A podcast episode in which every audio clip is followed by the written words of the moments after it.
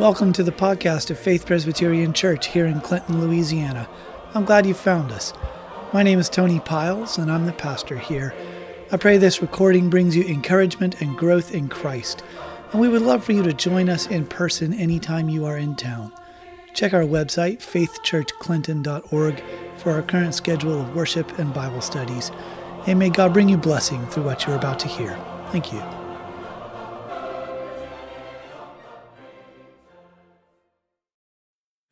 Lord, we thank you for the gift of your word. We thank you for what it shows to us of the wonder of your grace and your mercy. We pray that you would open our eyes, that we might behold wonderful things in your law.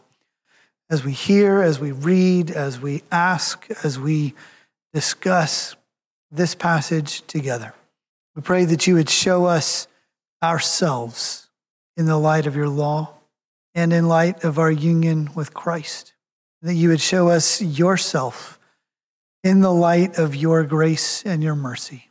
And we ask these things in Jesus' name. Amen. Right. Second Samuel chapter 12. And the Lord sent Nathan to David. He came to him and said to him, There were two men in a certain city, the one rich and the other poor. The rich man had very many flocks and herds, but the poor man had nothing but one little ewe lamb which he had bought. And he brought it up, and it grew up with him and with his children. It used to eat of his morsel and drink from his cup and lie in his arms, and it was like a daughter to him. Now there came a traveler to the rich man, and he was unwilling to take one of his own flock or herd to prepare for the guest who had come to him. But he took the poor man's lamb and prepared it for the man who had come to him. Then David's anger was greatly kindled against the man, and he said to Nathan, As the Lord lives, the man who has done this deserves to die. And he shall restore the lamb fourfold, because he did this thing and because he had no pity. Nathan said to David, You are the man.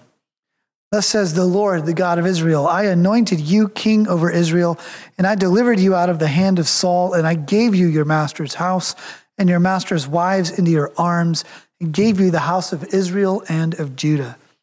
And if this were too little, I would add to you as much more. Why have you despised the word of the Lord to do what is evil in his sight? You have struck down Uriah the Hittite with the sword, and have taken his wife to be your wife, and have killed him with the sword of the Ammonites.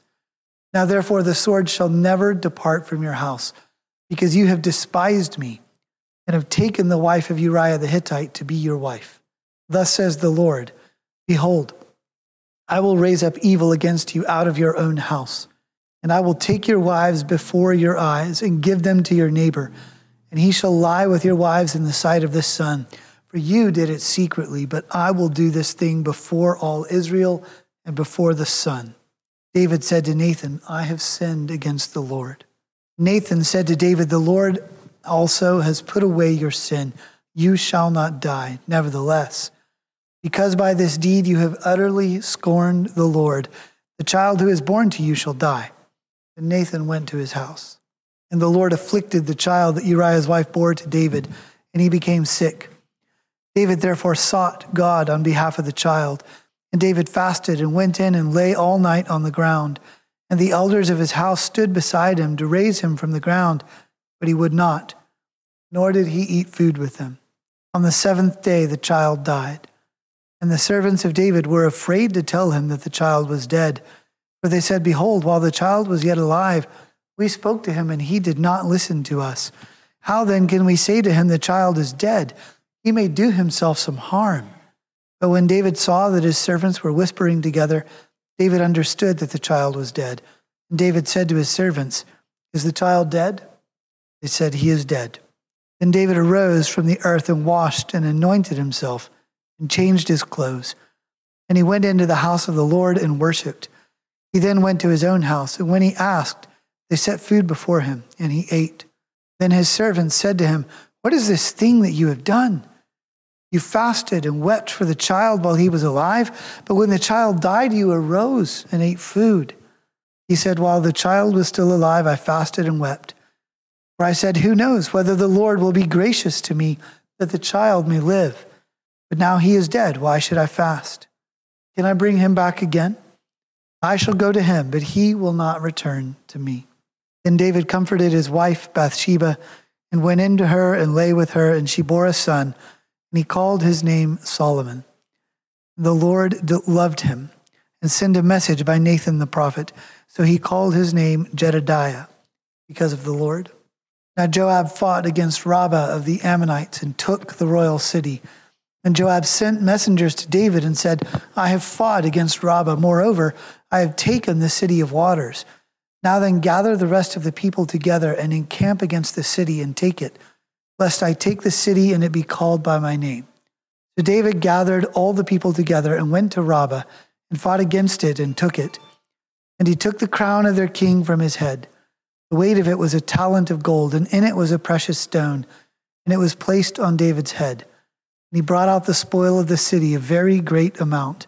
And he brought out the people who were in it and set them to labor with saws and iron picks and iron axes, and made them toil at the brick kilns. And thus he did to all the cities of the Ammonites. Then David and all the people returned to Jerusalem. Yes, sir.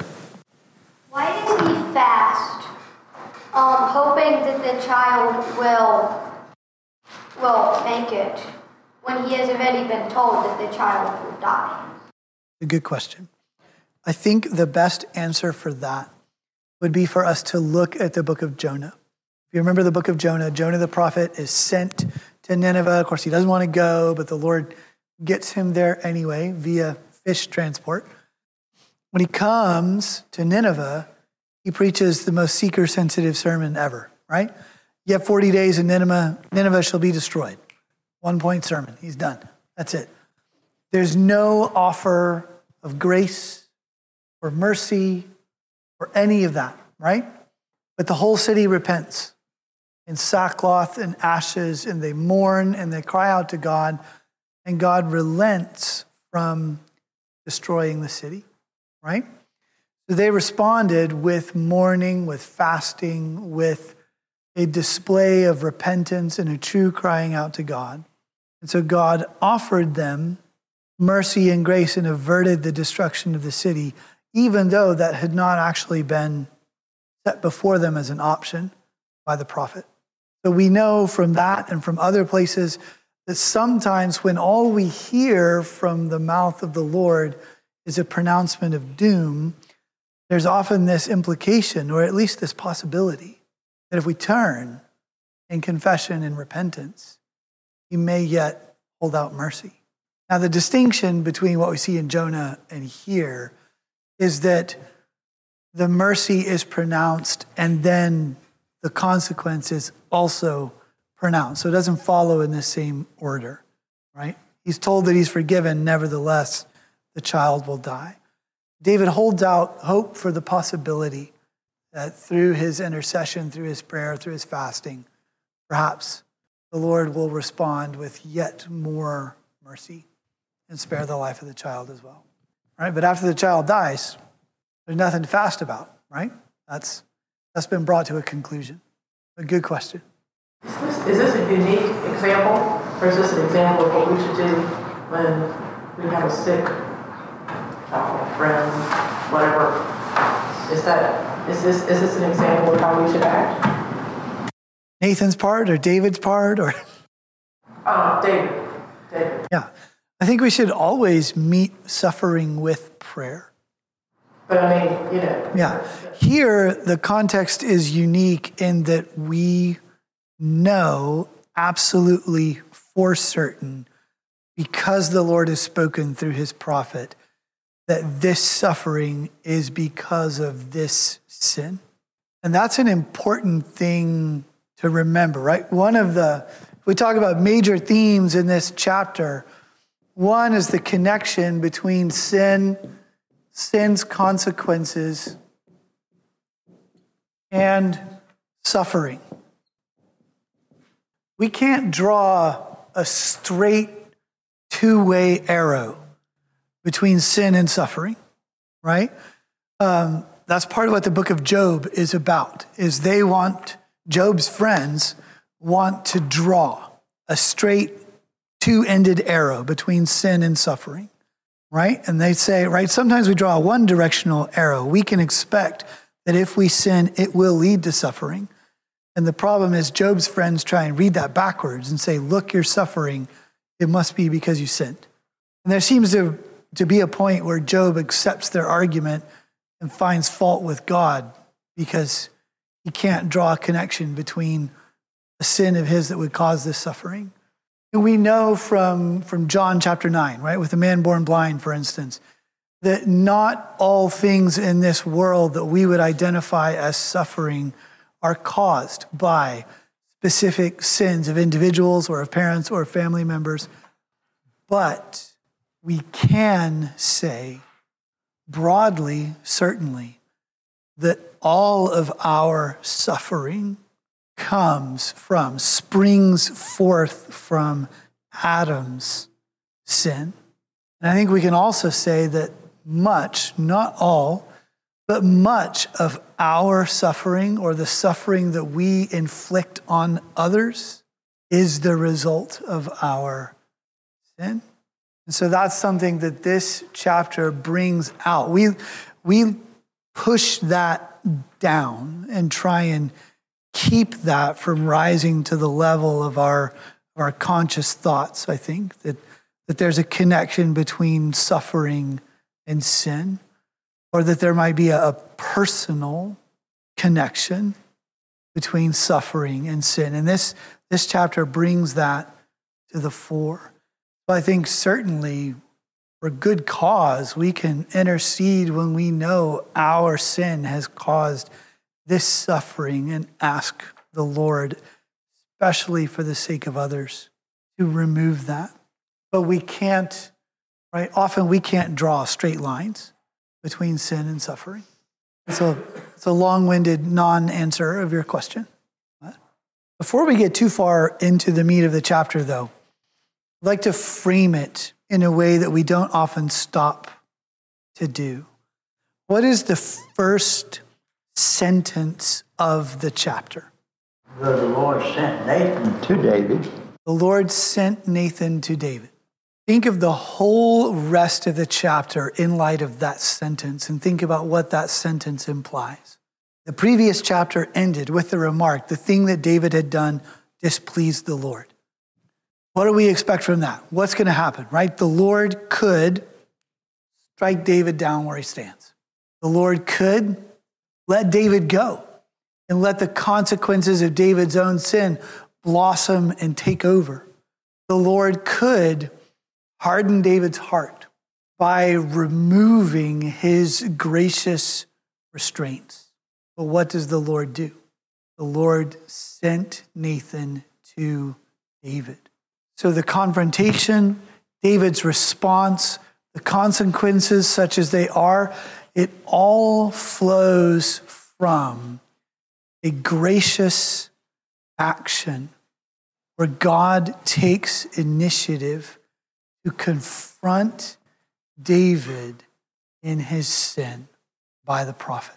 Everything flows from that gracious act of God. When we're the one who sinned, we don't usually think of it in those terms, right? If someone calls us out for what we have done, we are not appreciative, right? How often have you been confronted with sin and you have said, Thank you for telling me that? How often have you found it necessary to confront someone else's sin and they rejoice at the conviction that they feel following from that conversation? I've got two of my elders in the room. I can see that, right? thinking through processes of church discipline and years of conversations that may have been had, right? That is not how people respond. But this is, right? Conviction is gracious. Being confronted with our sin is a mercy. Being driven to Christ is a balm for us, is good for us. That doesn't mean it will be comfortable. That doesn't mean it won't involve heart surgery that will hurt, that will take a long time to heal from. That doesn't mean that we won't be faced with a multitude of consequences of our sin in our own life and in the life of other people we love and don't want to hurt. And that's one of the things we see in this chapter that, that although David's sin is forgiven, consequences are not taken away. And its consequences, even in their brief outline here, are terrifying. And we'll see them writ large over the next few chapters. And yet, even so, this is a gracious action of the Lord to confront David's sin through his prophet. So, everything else we think about, sin and its consequences, its relationship to suffering, repentance, forgiveness, see all of that in all of its severity, in all of its seeming harshness, in all of the evident unfairness to the other people involved and affected by David's sin. See all of that in a context of grace, where the Lord refuses to leave David wallowing in his sin. What else do you see? Is there significance in uh, verse 15? He refers to afflicted the child that Uriah's wife bore to David. I mean, doesn't mention Beth or their child or, I don't know, that just seemed to be a strange wording. It is a strange wording, right? And if you look actually at verse 24, there is a change. Because at verse 24, she's named. Her name, right? We talked about this last week. We know her name. We use it all the time in talking about these chapters, but the narrator avoids her name. She's mentioned by name when David first asks about her in chapter 11. And from then on, she's Uriah's wife or just her until after the child dies. And the consequences of David's sin as they affect that relationship. They are brought to a conclusion. And now he's Bathsheba, David's wife, whom he comforts and who conceives a royal son. It turns out to be Solomon. But yeah, there's, there's a deliberate, while he's still, while the family is still underneath the consequence, the direct consequence of David's sin in that relationship, He's never called Bathsheba. He's consistently called Uriah's wife. Well, Uriah's already dead, too. I mean, yeah. but the Lord's still calling him her husband. So in God's eyes, they, they were, they, she was still Uriah's wife. It appears to me. That appears to be the case. Yeah. Regardless what what had had happened, you know. Yeah. Yeah. There's a slight monkey wrench in the works with that, noticing how, how she's named what she's referred to as, and that's in the last verse of chapter 27.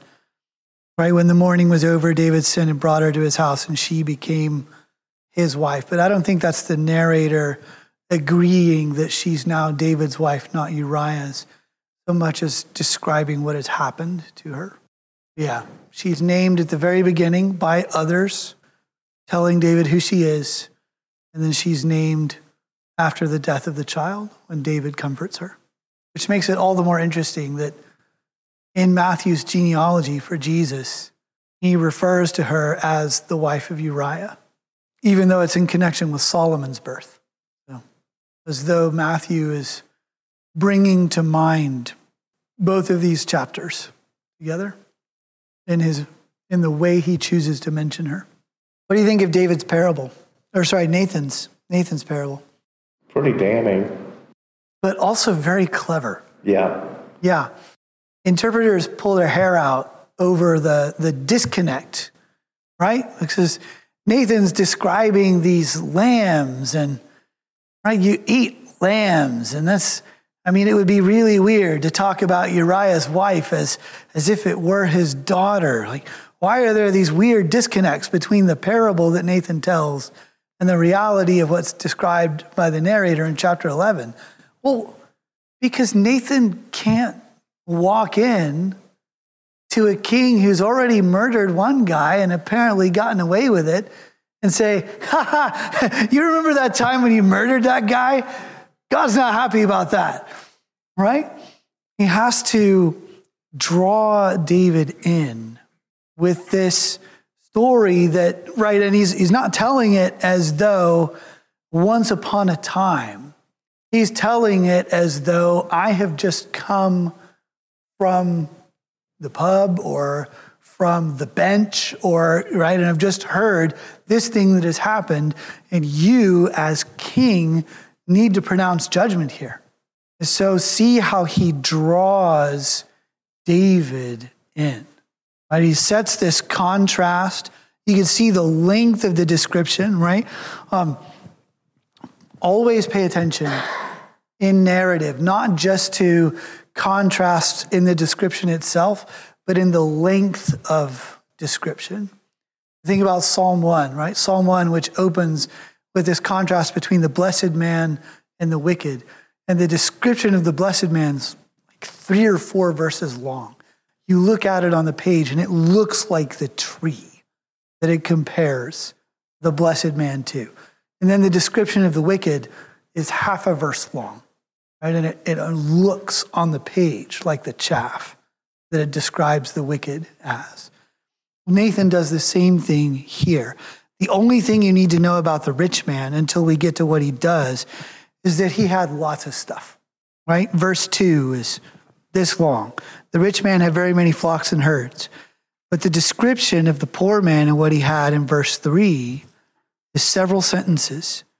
The poor man had nothing but one little ewe lamb. And look how much time he spends describing that nothing that the poor man had, right? This little lamb that he brought up, that grew up with him and with his children, that used to eat out of his hand and drink out of his cup and fall asleep in his lap in the recliner, like a daughter to them. See the length of that description.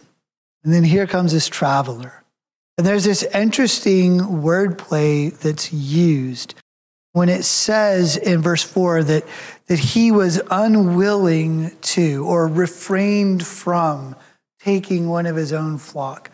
That's the same word that's used by David in saying that the man had no compassion. It's as though he had compassion on his flock not to take, but had no compassion on the poor man and his animal. Notice also the, the prominence of the verb take in this chapter. We see it several times. Um, we see it in verse 4. He was unwilling to take from his own, but he took from the poor man's. And then as Nathan describes David's actions, he'll talk about him taking, how David took. It's used several times throughout the chapter, and David is always, David or the character in the parable who represents David, always the subject of the verb take. Just like in chapter 11, when talking about Uriah's wife, the narrator used the word take to describe David's actions. Why is that significant if we think about 1st and 2nd Samuel as a whole? Where else does the verb take have such an important role? In Samuel's description of, the, of a king. Yeah, in 1 Samuel 8, right? When the, the people say they want a king, and Samuel's like, no, you don't. They're like, yes, we do. And Samuel's like, okay, but this is what he's going to be like, right? The, the most important verb in that description, this is 1 Samuel 8, beginning at verse 11. These will be the ways of the king who will reign over you. He will take. Right? He'll take your sons and appoint them. He'll appoint others. Verse 13, he will take your daughters. Verse 14, he will take the best of your fields, your vineyards, and your olive orchards. Verse 15, he will take the tenth of your grain. Verse 16, he will take your male servants and female servants. Verse 17, he will take the tenth of your flocks. And in that day you will cry out because of your king whom you've chosen for yourselves, but the Lord will not answer you in that day. No, we still want one. So the verb that formed the core of Samuel's warning about what the king will be like, that we saw begin to characterize Saul, is now used to characterize David's actions by the narrator in chapter 11 and by the Lord through his prophet Nathan to confront David here in chapter 12. So, I'll write that down. Take. That was 1 Samuel 8, really the whole second half of the chapter. Okay, what else do you notice? You notice something interesting about the contrast, not just in the length of the description, but in the description of the relationship between the rich man and his animals and the poor man and his little ewe lamb. I wonder if there's at least like a sidelong glance at the reality that for someone in David's position who has so many wives and concubines, probably a lot of those relationships are mostly politics, right? Kings did not get married because of romance. And in David and Michal, that's, that's soured, as the narrator has made clear. Most of his other wives are daughters of neighboring kings, or they have important connections among the tribes in Judah's territory in particular. And so I wonder if that is also an element of the parable. You had all of these flocks and herds, you have all of these wives, but what are they to you? And then you took what was most dear, what was most precious, what was his only beloved from Uriah. It's not told to be interesting enough they had any children. That's true. I mean, it's not told, but they could have. Yeah. Yeah. That detail is just not addressed at all. I don't think I have ever thought to ask that, whether Bathsheba had other children already. I was going to ask that too. Did they have children? Yeah. We don't know. Because it's, in, it's entirely unaddressed. Nathan gets him, doesn't he? Look at verse 5.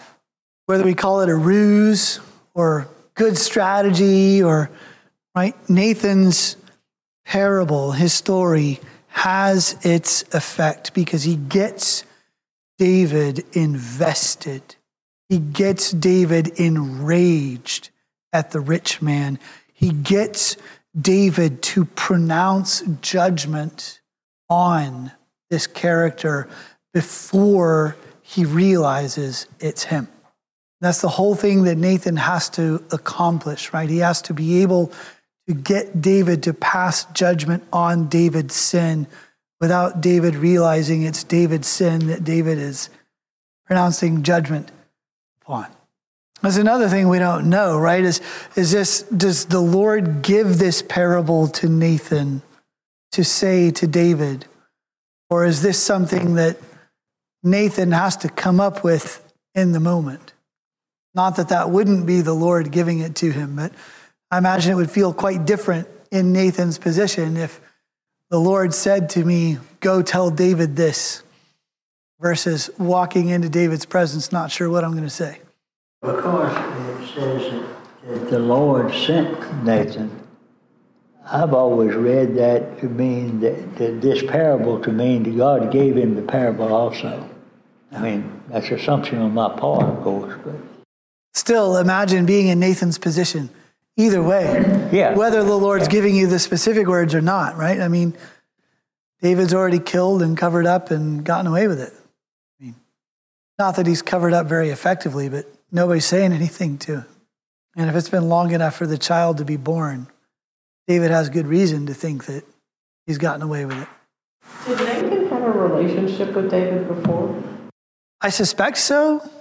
How else would he be able to come into his presence? But I do believe this is the first mention of Nathan. I can double check that right quick.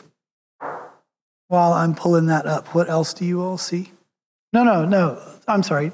Nathan comes to David. Nathan's the one who comes to David in 2 Samuel 7.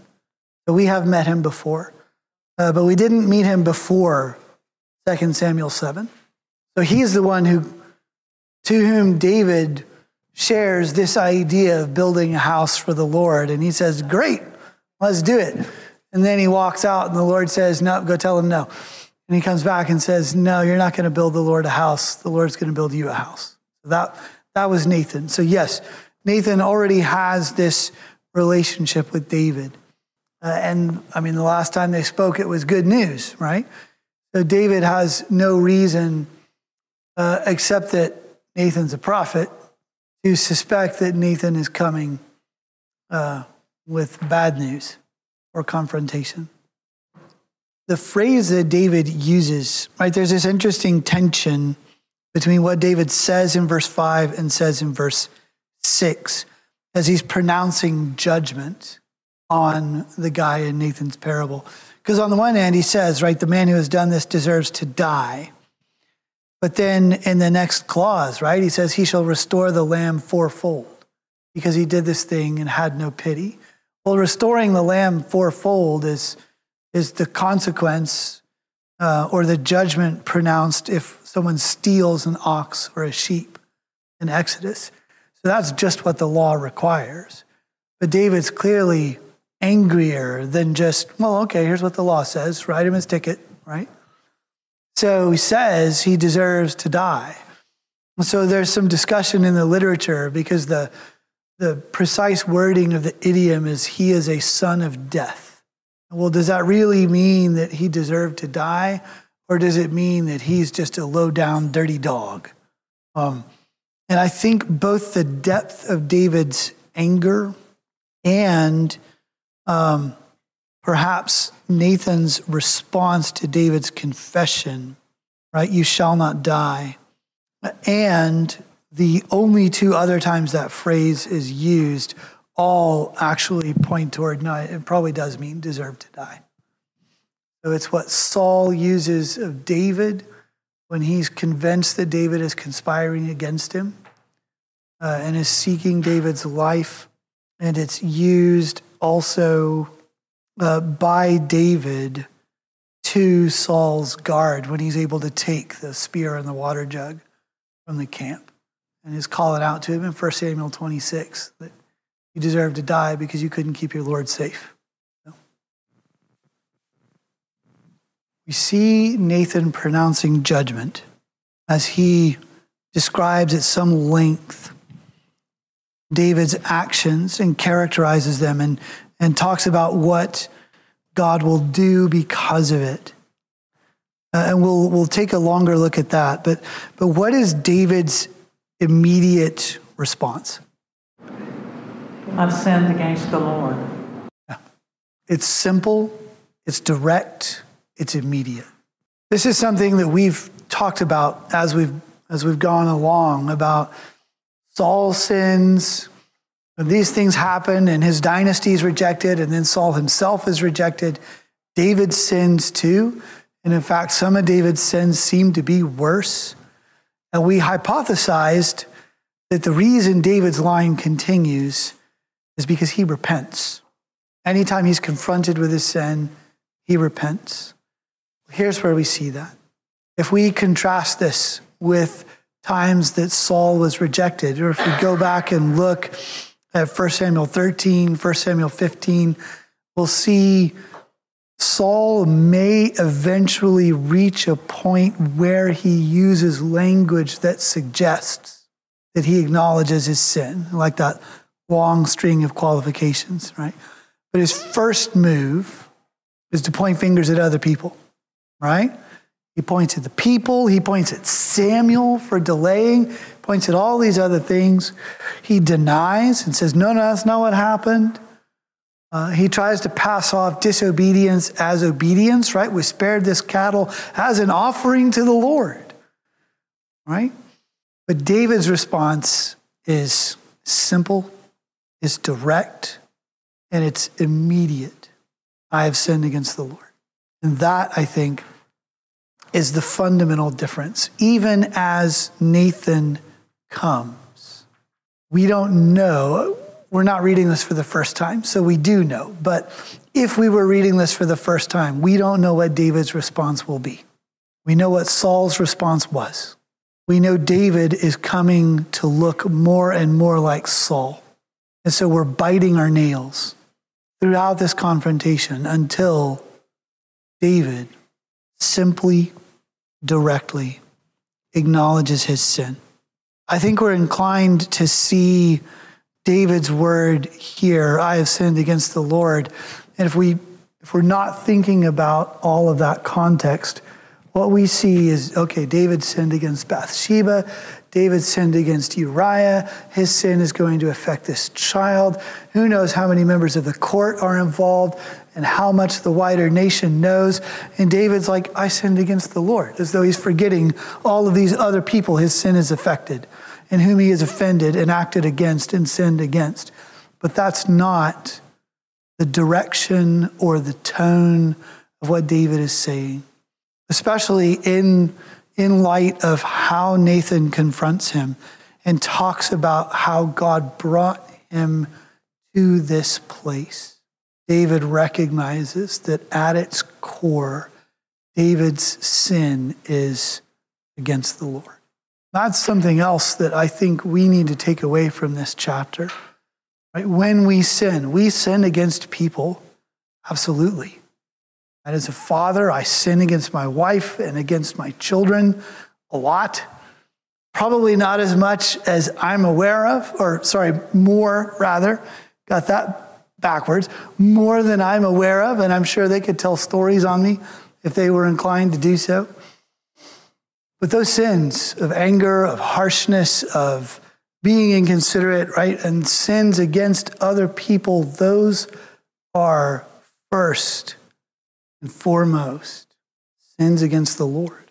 The Lord who's extended his mercy to you, the Lord who has given you life, the Lord who has united you to Christ by his Spirit, and yet we still sin forgiven, there's still consequences. Yeah.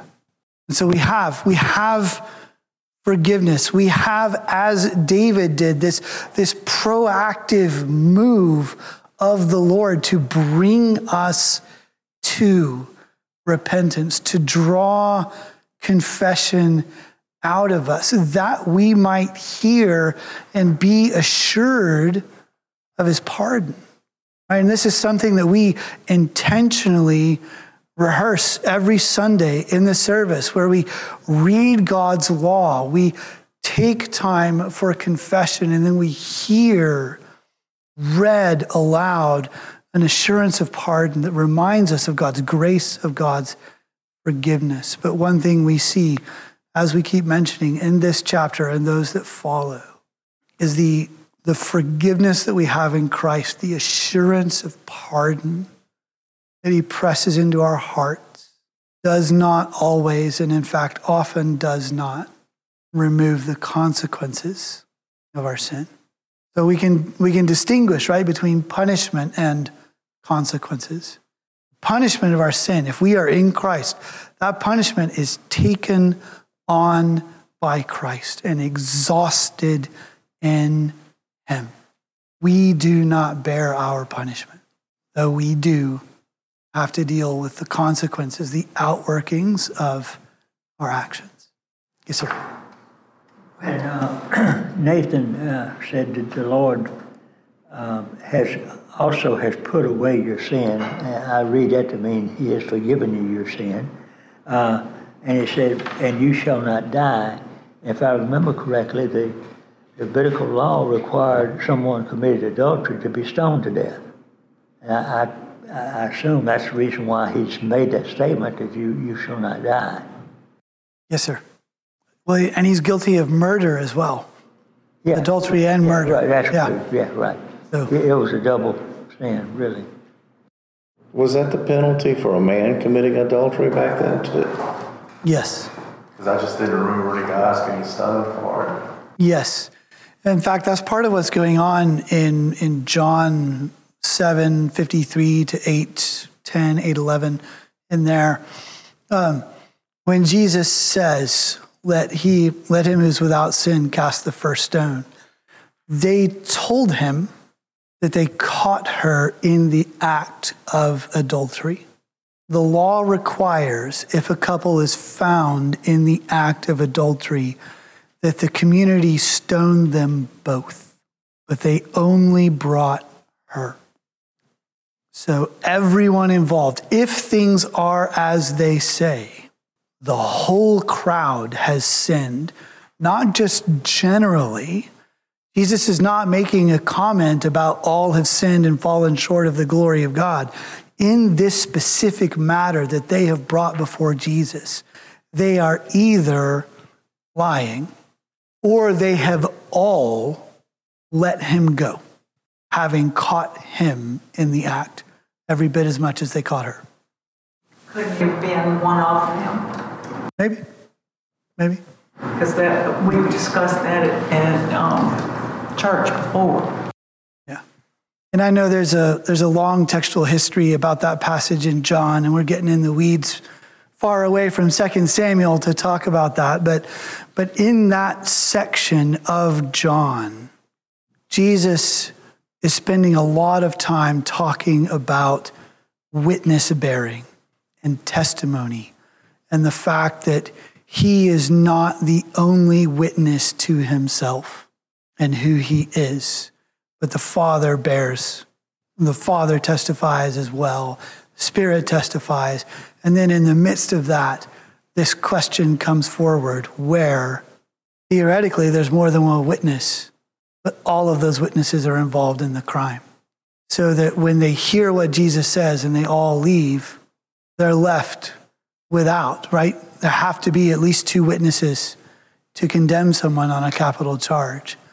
So even Jesus, having heard the charge, is only one person.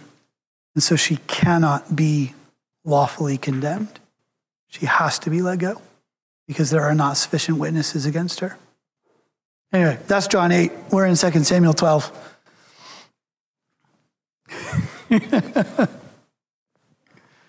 I like to talk about that because I've actually changed my mind over the years about whether that passage belongs in John or not.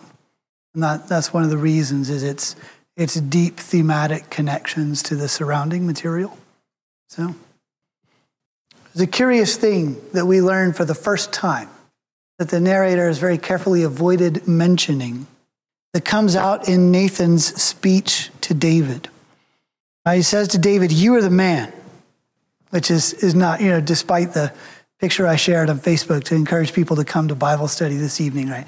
That's not encouragement. David, you're the man. It's the one you're condemning that I just told you about. That's you. Like, let me hold up a mirror. All right, now say it again. Right? You are the man. Thus says the Lord, the God of Israel. And as he speaks and describes all of these things, one of the things that I think David hears is a reminder that David has arrived where he is because of God's grace, because of God's provision, because of God's love. In other words, he has received God's gifts. And that is what brought him to where he is. He did not get here by taking. If he was like the kings of the surrounding nations, I think what Nathan had to say to him probably would have done nothing except make him mad and get Nathan killed. But he hears a reminder of all that God has given to bring him here. I anointed you king over Israel. I delivered you out of the hand of Saul, and I gave you your master's house. And here's what we learned for the first time and your master's wives into your arms, and gave you the house of Israel and of Judah. And if this were too little, I would add to you as much more. Now, we know that it's standard protocol for a successor king to take his predecessor's wives into his harem, but has not been mentioned of David. That doesn't seem to have been something that David did, but maybe he did, or maybe at least he could have. It was in his power to do so. And can you imagine hearing that, the last sentence in verse 8? Of all that God has given you, if that wasn't enough, God would give you more. And we might read that and think, wow, to be in a position like David. And then we remember Jesus says things like, knock and the door will be open for you, seek and you will find. Why have you despised the word of the Lord to do what is evil in his sight? That's how David's action is characterized. Taking all that God has done for him and just wadding it up and throwing it in the trash. You've struck down Uriah the Hittite with the sword and have taken his wife to be your wife. Yes, you have killed him with the sword of the Ammonites, right? There's no washing his hands of Uriah's death. You remember the, the proverb that David included in his message to Joab at the end of chapter 11, right? Trying to cover over what happened and pretend like it wasn't what, what everybody knew it was, right? Said, Thus you shall say to Joab, this is in 11, verse 25, do not let this matter displease you, for the sword devours now one and now another. What does Nathan say to him here in chapter 12? Verse 11, thus says the Lord, I will raise up evil against you out of your own house. Oh, sorry, verse 10 first. Um, now, therefore, the sword shall never depart from your house, because you have despised me and have taken the wife of Uriah the Hittite to be your wife. Don't be sad, Joab. After all, you're in the army. Sword, the sword devours now one, now another. That devouring sword will never depart from David's house. The Lord will raise up evil against David within his own household. And notice the language of verse 11 I will take your wives before your eyes and give them to your neighbor. Does that sound familiar? That's the same language the Lord described in his rejection of Saul. That I've taken the kingdom from you and given it to your neighbor who is better than you. There's language that reminds us of that rejection of Saul, right? And, and David's repentance comes after this. And so, even as we're hearing Nathan address David, there's a hint that should David reject this word of the Lord, David himself might be rejected too. We're, we're deliberately called back to that rejection of Saul. Well, take your wives, give them to your neighbor. He shall lie with your wives in the sight of this son. You did it secretly, but I will do this thing before all Israel and before the sun. And before the sun, think of it in broad daylight, as we'll see a couple chapters down the road. But again, verse 13, right? David's response direct, immediate, simple, and he's forgiven, but the child will die. We've talked about David's fasting, about his holding out for mercy. It's tempting to make a comment or observation how David doesn't pray for the dead. He knows once the child is passed, it's too late but he intercedes as best he knows how until that death. But then life is allowed to continue. The kingdom is allowed to continue. So we, as we wrap up the chapter, we have Bathsheba comforted.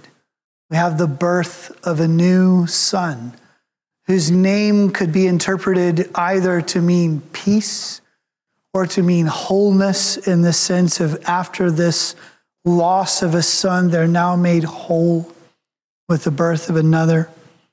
The Lord sends Nathan again, not with judgment, but with a message that the Lord loves this child. And so the child is named Jedediah, whether that's a family nickname, right? It's Solomon. It's the same one we know by the name Solomon, but he's also called Jedediah, which means beloved, which is a, or the Lord loves him which is interesting because David's name means beloved. So there's also a play on the Father's name in that. And then at the end of the chapter, speaking of moving on, we've seen how David, in his house personally and in his family and in his household, David is able to move on. But the way the chapter ends shows how the, the nation is able to move forward as well. We began this war with the Ammonites at the beginning of chapter 10, and it's brought to its conclusion here. There's nothing nefarious going on here between Joab and David. Joab knows his place as the general. He knows that it is at the point that the whole city is going to fall. Uh, the royal city, the city of waters, there's probably references to specific strategic parts of the city of Rabbah that he's conquered. So he knows that its fall is imminent. So he says, Hey, David, you need, you need to get down here. Right? Because the city's about to fall, and the king should get the glory for the success of the king's army. Right?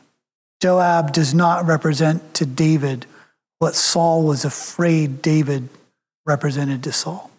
And so he, he calls him down, and there, there's lots going on here with, with fun word plays and strange curiosities. It talks about a very great amount of spoil, which is a play on the name of the city, Rabbah, because Rab means much, very much, or a multitude. We get a multitude of spoil from the city named Multitude. And what do you think about that crown? Weighed a talent of gold. Yeah. A talent's roughly 75 pounds. So he's got a full size sack of Quikrete sitting on top of his head which is probably why they say that it's, it's placed on his head, not left there, right? He doesn't wear it. So, like, okay, smile for the picture. Now let's put that back. That's, that's too heavy. So, so this end of chapter 12, it, it brings us to the conclusion of the Ammonite war. It wraps up this, this three chapter section, but it also serves to show how the nation is able to move forward. But just like chapter 11 ended with that ominous phrase, the thing that David had done displeased the Lord. Chapter 12 ends with things are resolved for the moment in the king's household. The nation is successful in war, but there's been this clear, sure proclamation by the Lord's prophet that an enemy will be raised up within David's household. And so we, we're waiting to see what that will look like. A lot to reflect on in this chapter to remind us of some of the things we've talked about, right? Some, sometimes we can draw a straight line between sin and suffering. Usually we can't. But one of the things this chapter reminds us of is of is of the consequences of our sin. My sin never affects just me. David's sin affects David. It affects David's wife. It affects David's child. It affects his wider household. It affects the nation as a whole. So, even in this context of grace, of God's insistence on confronting that sin and displaying his mercy, we should still, even so, be left trembling at the horror and the corruption of sin that we tend to so easily dismiss or sweep under the rug. It highlights all the more the depth of God's mercy.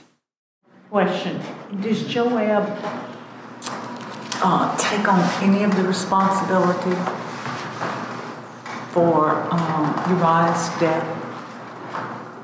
Other than, I know at the that last chapter, it talks about that, that he, he saw to it that what David asks, he did. So does he take, or should he take any responsibility? Those are two different questions. So let's, let's address those separately. Does he take on any of the responsibility or the consequences, we might say? And should he? Um, actually, I'll answer them together. I'll say, not directly. We see more of David's character than we see of Joab's. So there may be more to Joab than we ever get a glimpse of. But mainly, what we see of Joab is that he is a skilled and efficient man of violence that that is his general character. I think that's a fair description of the whole of his career. And that does come down on his head during the reign of Solomon. But it doesn't come down on his head in a specific way. Uh, it relates to his murder of two different men and to his um, violent nature in general. His complicity in this murder doesn't come up in that connection, except insofar as it forms part of his general character. He had, um, before, avenged his brother, or that's, that was the idea. Yeah, he avenges his brother uh, and murders a man in cold blood. And later we will see him, or actually, I think we've already seen it at this point. He also murders a rival who, who had previously been an enemy. All right, let's pray. Lord, we tremble as we read your word and are reminded of the profound ugliness of sin, the depth of its evil, the extent of its consequences as sin wreaks havoc in our world and in our lives. And we tremble as we consider our own sin and its consequences. And yet we rejoice at the reminder of your mercy. Mercy that you enacted when David was not looking for it, as you confronted him with his sin, called him to repentance, and removed that sin from him, even as you have done for us in Christ. Lord, we give you praise and glory that you have extended to us a forgiveness like that you extended to David. And you have done that in, in giving us the knowledge of how it is done for us in Christ, something David looked forward to but was not able to understand in such depth as we are looking back on what was accomplished at the cross. Lord, we pray that by your Holy Spirit, you would continually form us more and more into Christ's image, that you would empower us to put to death the deeds of the body, that we might walk according to the Spirit. Lord, grant us the grace of repentance, that we might run to you to confess, to hear again your word of pardon. We ask these things in Jesus' name. Amen.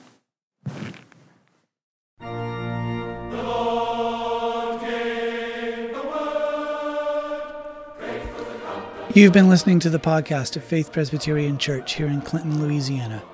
Check our website, faithchurchclinton.org, for more teaching and for our current schedule of events if you'd like to drop in. We pray this recording has been a blessing to you. Go in peace.